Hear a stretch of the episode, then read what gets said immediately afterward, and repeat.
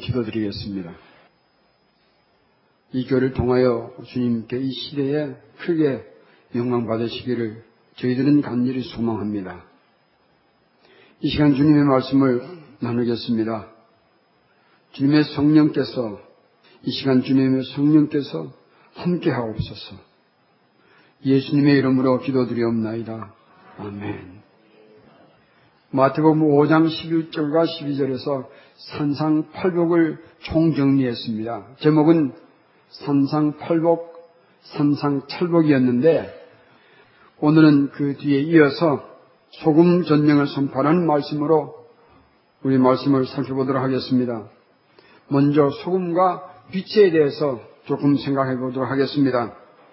마태복음 5장 13절에 소금에 대한 가르침과 그 다음 이어서 나오는 14절, 15절, 16절에 빛에 대한 가르침을 대개 함께 다루는 경우가 많습니다. 그러나 두 가르침을 자세히 살펴보면 그 강조하는 점들이 좀 다른 차이가 있는 것을 알 수가 있습니다. 소금 교훈은 부정적인 면이 강조되어 있고 또 빛 교훈은 긍정적인 면이 강조되어 있습니다. 설명한다면 소금은 맛이 잃지 말라 하셨고 빛은 빛을 비추라 하셨습니다.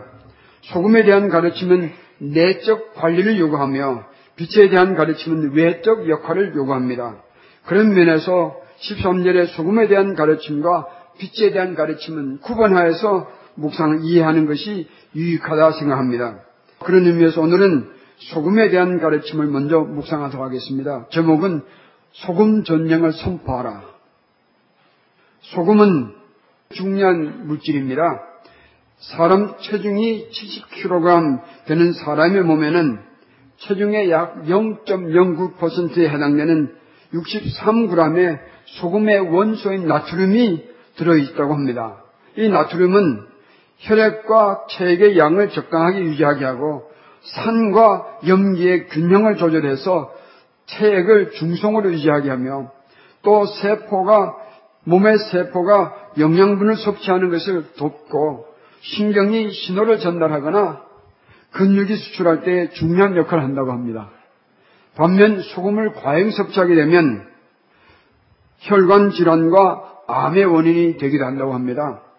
그러나 나트륨이 부족하면 심각한 증상이 생깁니다.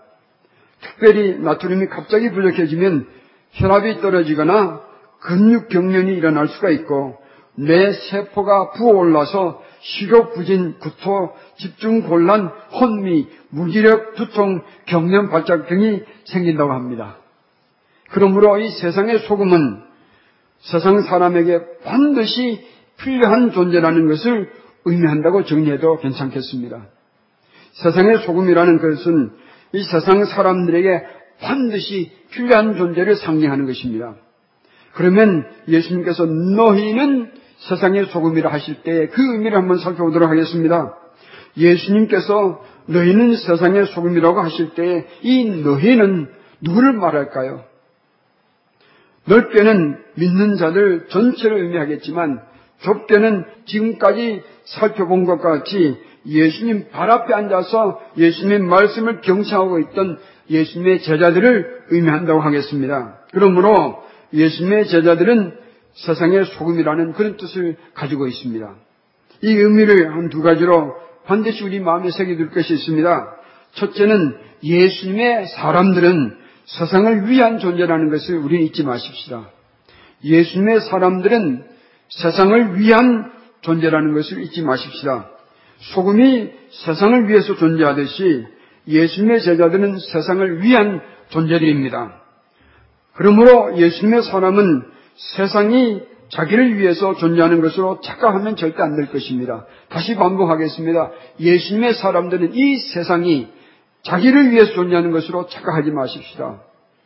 그러므로 우리는 세상을 즐기고 세상에서 출세하고 세상을 이용해서 부귀영화를 누리려는 생각은 예수님의 사람들의 마음이 아니에요. 이것은 예수님의 사람 되기 전의 사상이요 생각입니다. 예수님의 사람이 되고 난 후에는 우리는 알 것입니다. 세상을 위한 존재가 되어 있다는 것을 명심해야 할 것입니다. 이것이 첫째 우리가 기억할 것이요. 두 번째는 예수님의 제자는 이 세상에서 세상이 반드시 필요로 하는 존재라는 것을 우리는 또 기억하십시다. 이 세상은 예수님의 사람들을 반드시 필요로 하는 것입니다. 인간 역사에 보면 수천 년 동안 소금을 사용해 왔습니다. 예전에는 소금 구하기가 쉽지 않았습니다. 소금이 귀해서 로마 시대에는 군인들의 급료를 소금으로 지급했을 정도였다고 합니다. 재미있는 것은 이 봉금을 뜻하는 영어 쌀러리라는 단어는 소금을 뜻하는 라틴어에서 그 어원을 두고 있습니다. 그래서 소금은 한편으로 소금, 작을 소자를 써서 작은 금이라고 표현합니다. 소금입니다. 무슨 말인가 하면 예수님의 제자들은 이 세상이 반드시 필요로 하는 존재라는 것을 말합니다. 세상의 어둠이 짙어질수록 세상은 예수님의 사람들을 더 긴묘하게 그리고 긴급히 필요로 하는 것입니다. 소금의 맛, 과 역할에 대해서 대개 이 소금의 가르침을 부패시키지 않는 소금의 역할에 초점을 두고 대개 이렇게 강조합니다. 그리스도인들은 세상에 나가서 이 세상을 섞지 않도록 그런 역할을 하라고 강조합니다. 그런데 예수님 말씀을 자세히 우리 분석해 보면 예수님께서 말씀하시는 것은 소금의 역할을 하라는 것보다 소금의 역할을 하라는 것보다 소금의 맛을 잊지 말라고 강조하고 계세요. 그러므로 이 말씀은 역할을 보다는 맛을 잃지 말라는 그 예수님의 강조하는 것이 더 중요하다는 것을 우리는 알아볼 수가 있습니다. 그러므로 여러분 예수님의 제자들이 잊지 말아야 할 맛은 어떤 맛일까요? 여기 예수님께서 말씀하신 그 맛은 문자적인 소금 맛은 의미하지는 않을 거예요. 사람이 짠맛을 낼 수는 없으니까. 그러므로 이것은 비유로 이해하는 것이 옳습니다. 그렇다면 여기 예수님께서 의미하시는 소금의 맛은 어떻게 우리가 정리할 수 있을까요? 우린 지금까지 산상보원의 중심은 뭐라고 했습니까? 예수님은 그랬죠. 그런 관점에서 보면 이 소금의 맛을 정리하는 것이 그리 복잡하지 않습니다. 소금은 소금의 맛이 있듯이 예수님의 제자들이 내야 할 맛은 무슨 맛일까요?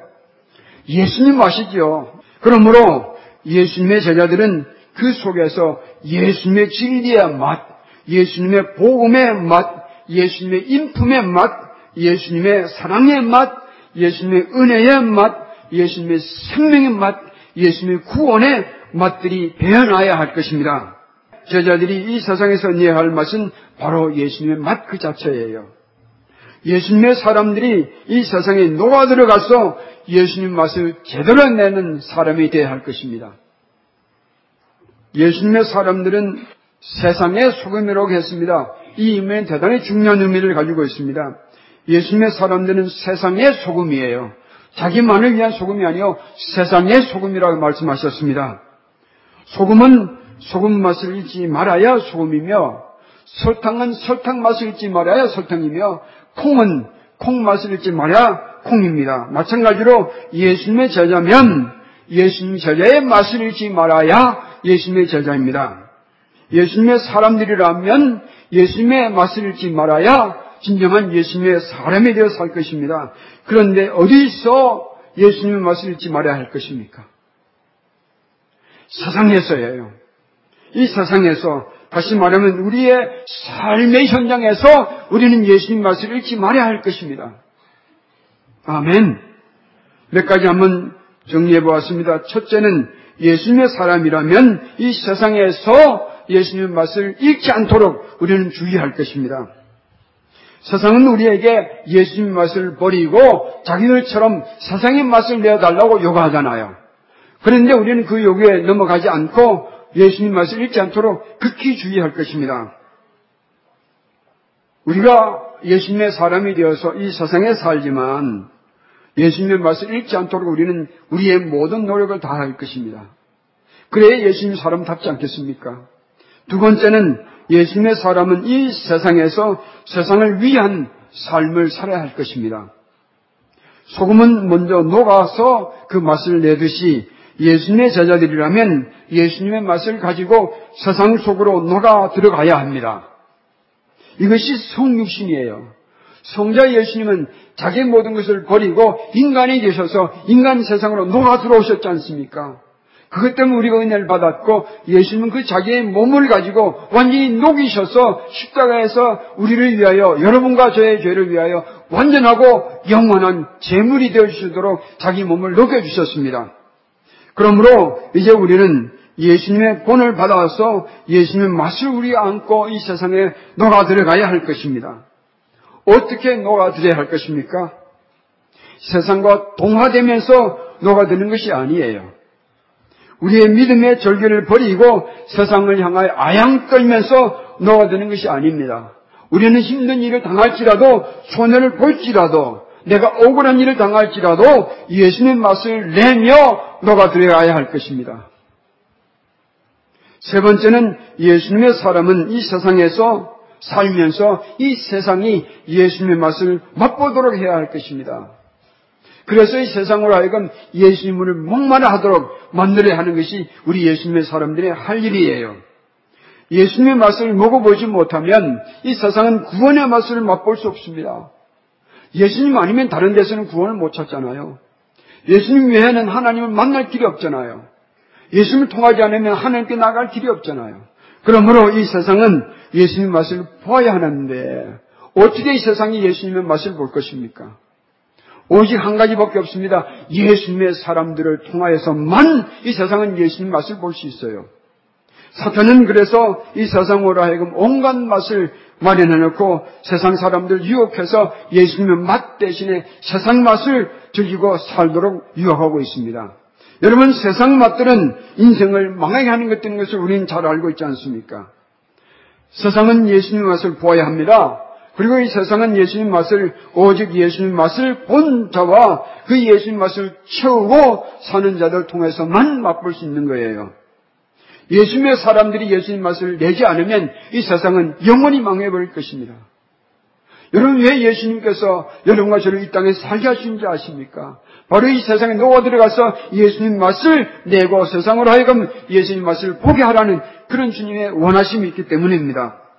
그러므로 예수님의 사랑의 맛, 예수님의 말씀의 맛, 예수님의 은혜의 맛, 예수님의 진리의 맛, 예수님의 영생의 맛, 예수님의 구원의 맛들 우리가 많이 맛을 볼 것입니다. 그리고 그 맛들 많이 채워서 이 세상에 녹아 들어가서 세상을 하고 예수님을 맛보게 해야 할 것입니다.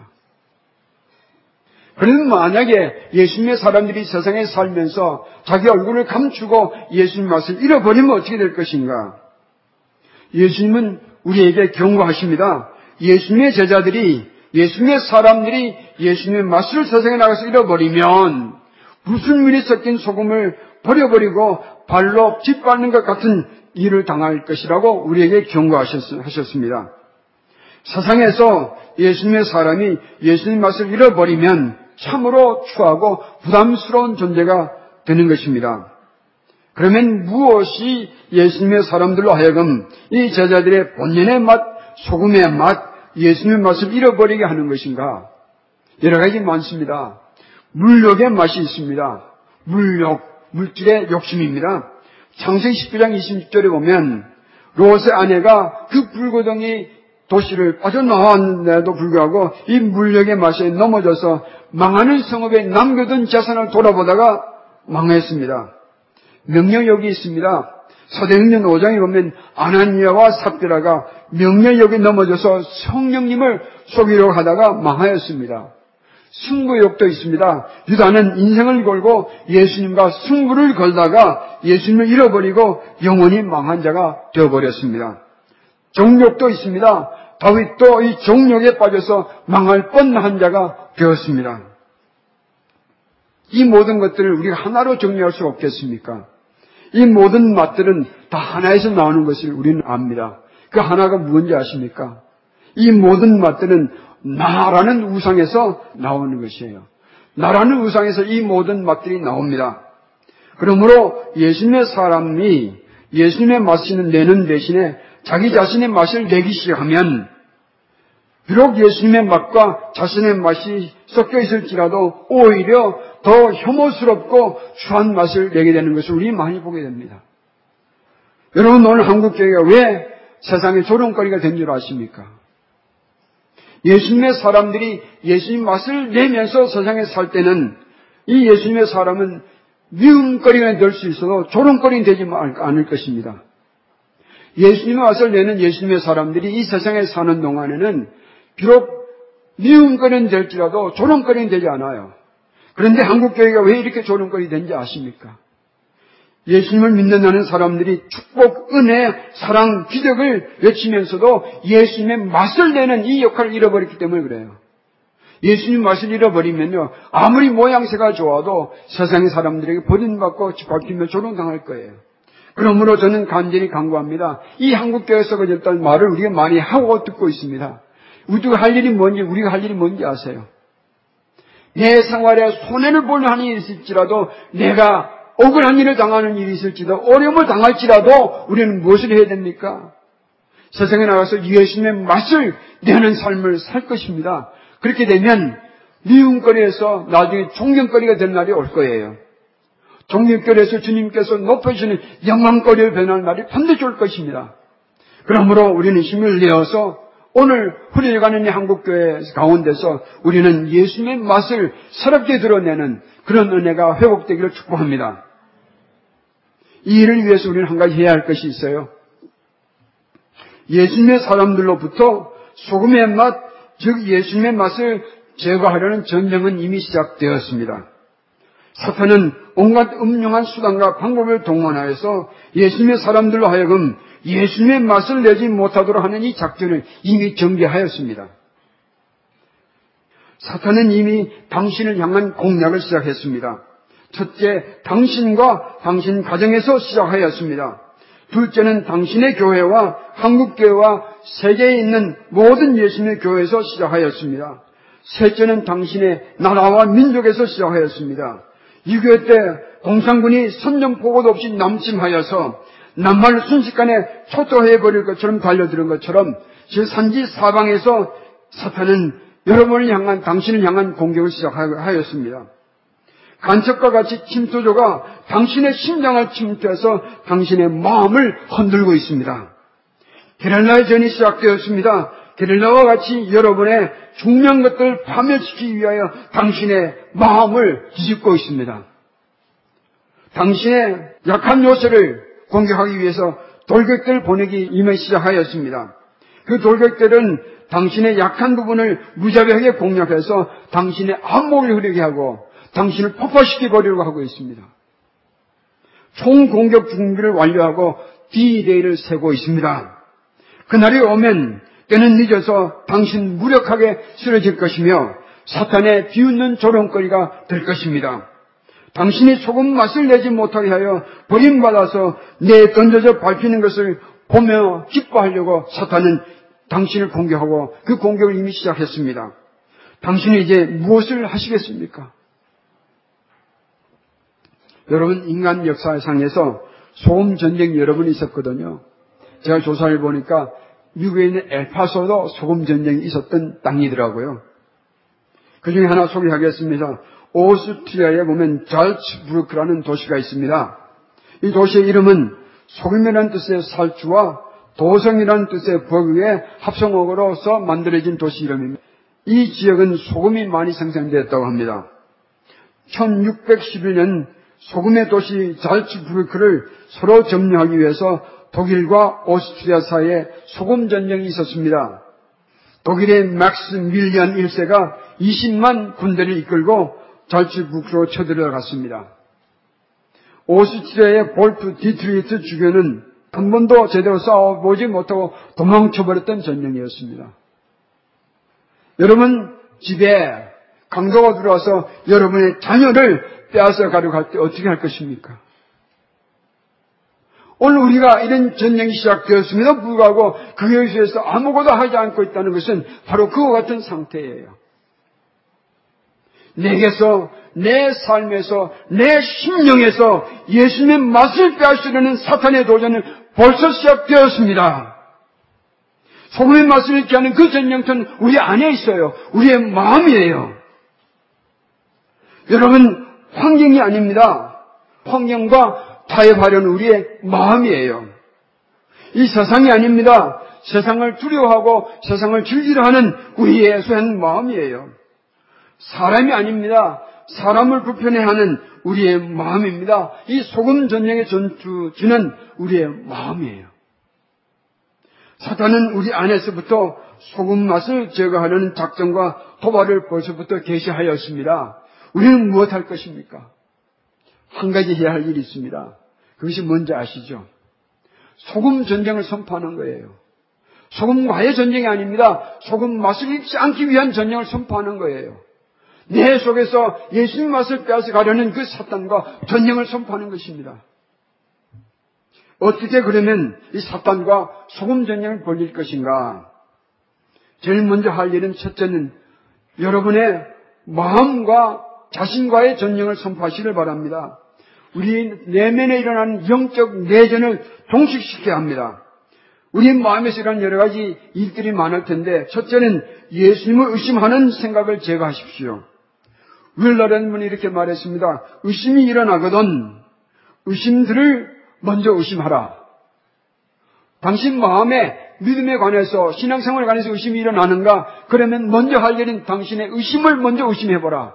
그리고 당신의 믿음도 의심해 볼 것이다. 그렇게 고민했습니다. 다시 말하면 우리가 우리 속에서 의심이 일어나서 내 속에서 예수님 맛을 점점 내시시키는 것이 이랬다면 그 의심을 제거할 것입니다. 뿐만 아니라 두려움과 염려에 떠는 내 마음의 생각들도 제거할 것입니다.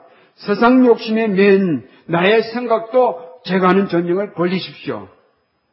불평, 불만, 원망을 쌓아두는 우리 자신을 내어놓고 회개할 것입니다. 그래서 그런 것들을 내 마음에서 제거하는 전쟁을 선포하시길 바랍니다. 예수님으로부터 멀어지게 하는 것은 어떤 것이든지 크든지 작든지 억울해도 아까워도 단호하게 처단하시길 바랍니다.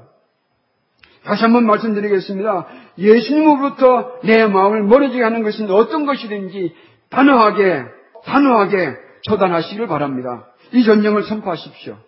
내 안에서 일어나는 이 내적 반란을 평정해야 합니다. 일이 쉬울까요? 쉽지 않을까요? 일은 쉽지 않아요. 그러므로 두 번째 할 일은 우리 대장 되신 예수님께 내가 주님 소금 전쟁을 선포하였습니다. 라고 즉시 보고하시기를 바랍니다. 예수님께 나아가서 예수님은 내 인생의 전부이며 예수님은 내 인생의 주인이심을 다시 한번 고백하시길 바랍니다. 그리고 예수님의 말씀을 잃지 않으려는 전쟁을 선포하였으니 나를 도와주십시오. 주님께 강구하시길 바랍니다. 주님께 보고하십시오. 우리의 대장 되신 예수님께서는 이 복을 하는 자들을 그냥 두지 않을 거예요. 성령 한 구절을 찾아보겠습니다. 요한복음 14장 13절과 14절입니다. 요한복음 14장 13절과 14절 찾아서 우리 같이 읽도록 하겠습니다. 요한복음 14장 13절과 14절입니다. 우리 같이 읽겠습니다. 너희가 내 이름으로 무엇을 구하든지 내가 행하리니 이는 아버지로 하여금 아들로 말미암아 영광을 받으시게 하려 함이라. 내 이름으로 무엇이든지 내게 구하면 내가 행하리라. 아멘. 여러분 우리가 선포하는 이 소금 전쟁을 예수님은 대단히 귀하게 여기시고 기뻐하세요. 그리고 이 전쟁을 위해서 주님께 보가며 도와달라는 이 강구는 주님께는 굉장히 중요한 귀한 기도가 될 것입니다. 그러므로 이 기도를 본문에 약속한 말씀 따라서 반드시 도와주실 것을 우리는 믿을 것입니다. 그래서 우리가 선포한 소금 전쟁을 예수님께서는 성령님의 신비한 역사를 통해서 즉각 즉각 우리를 도와주시는 것을 우리는 믿습니다. 반드시 도와주세요. 우리가 이 소금 전쟁을 승리함으로써 우리는 우리 하나님 아버지께 영광을 돌려드리는 삶을 살 수 있을 것입니다. 그러므로 주저하지 마시고 우리는 소금 전쟁을 선포하시고 또 예수님께 이 전쟁을 선포하시니 나를 도와달라고 보고하시길 바랍니다. 그래서 세 번째는 성령님의 도움을 기대하시길 바랍니다. 성령님께서는 이 소금 전쟁을 반드시 이기도록 도와주실 것을 확신합니다. 그러므로 우리가 이 전쟁을 선포한 후에 성령께서 주시는 감동에 순종하십시다. 예수님의 말씀을 지키게 하는 명령이 무엇인지 순종하십시다. 예수님 맛을 내어서 제가 하려는 그 맛을 버리라고 성령께서 명령하시면 서심치 말고 돌아서십시다. 그 길로부터. 그러면 주님께서 우리를 성령을 통해서 막강한 능력으로 우리를 도우실 것을 우리는 확신합니다. 전쟁터에 나가, 나선 병사가 상관의 명령이면 생명을 걸고 즉각 행동으로 옮기듯이 우리는 이 전쟁에서 성령께서 우리를 인도하시는 데마다 주저하지 말고 즉각 즉각 순종할 때에 놀라운 승리가 우리의 것이 될 줄을 우리는 믿습니다. 네 번째는 무기를 사용하십시오. 여러분 뜻밖의 우리는 많은 영적 무기를 이미 받았습니다. 우리 손안에 있어요. 그것이 그 중에 하나가 말씀의 무기입니다. 말씀을 떠나지 않게 하시고 말씀으로 승리하는 여러분과 제가 되기를 축복합니다. 기도의 무기가 있습니다. 기도는 우리에게 굉장한 무기가 됩니다. 우리가 두려울 때, 우리가 염려할 때, 우리가 쓰러질 때에 기도로 주님의 이름으로 구하면 즉각 즉각 주님께서 도와주실 것이에요. 그러므로 기도의 무기를 사용하십시다. 우리는 또 믿음의 무기가 있습니다. 우리를 두렵게 하는 것들이 환경이 우리를 몰아칠 때 우리는 믿음이라는 무기를 가지고 일어설 것입니다. 돌아서지 말고 전진할 것입니다. 우리의 형제와 연합하는 무기가 있습니다. 오늘날 이 교회가 사탄이 공격하는 틈박이 뭔지 아십니까? 교회 내에서 일어나는 분쟁을 통해서 많이 파고듭니다. 이단도 그렇고 사탄의 역사도 교회 내에서 일어나는 분쟁을 통하여 일어나는 거예요. 우리는 기억하십시다. 절대 우리 새누리와 분쟁하지 마십시다.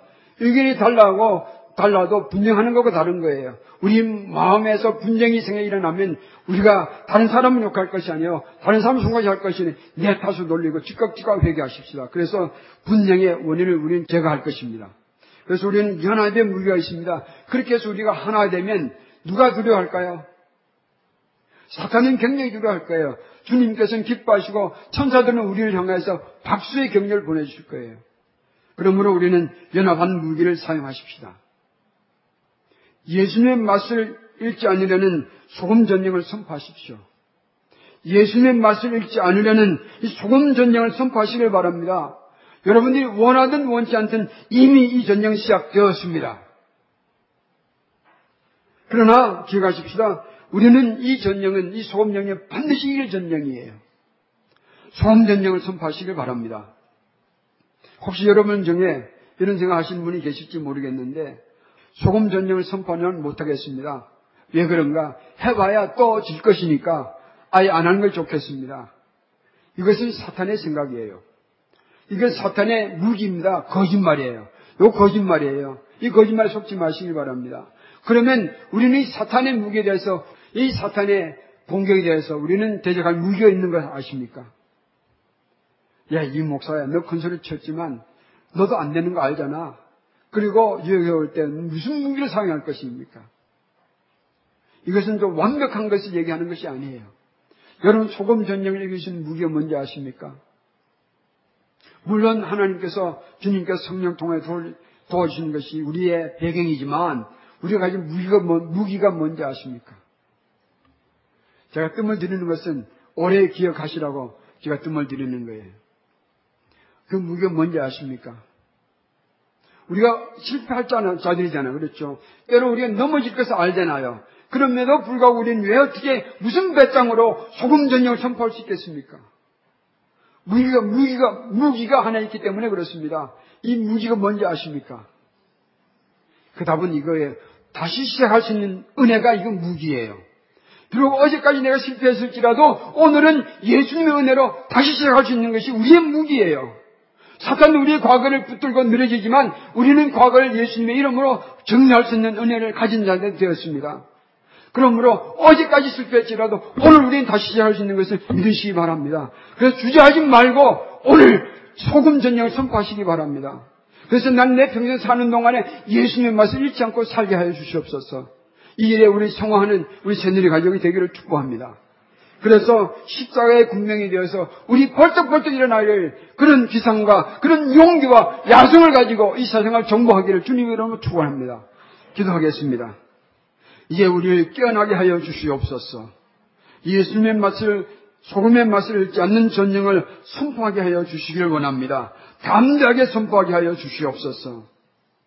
때로는 우리가 실패하고 때로는 무너질 때가 있지만 그러나 우리에게는 주님의 은혜가 있습니다. 보혈의 은혜에 잠겨 사는 우리는 언제든지 다시 시작할 수 있는 권세를 가졌습니다. 이 권세는 사탄이 빼앗지 못합니다. 그러므로 담대하게 소금 전쟁을 선포하여서 이 전쟁을 승리함으로 주님의 기쁨이 되게 하시고 맛을 잃어가는 이 세상에서 예수님의 맛을 다시 회복하는 이런 부흥의 앞장서는 우리 선일이 가족이 되게 하여 주시옵소서.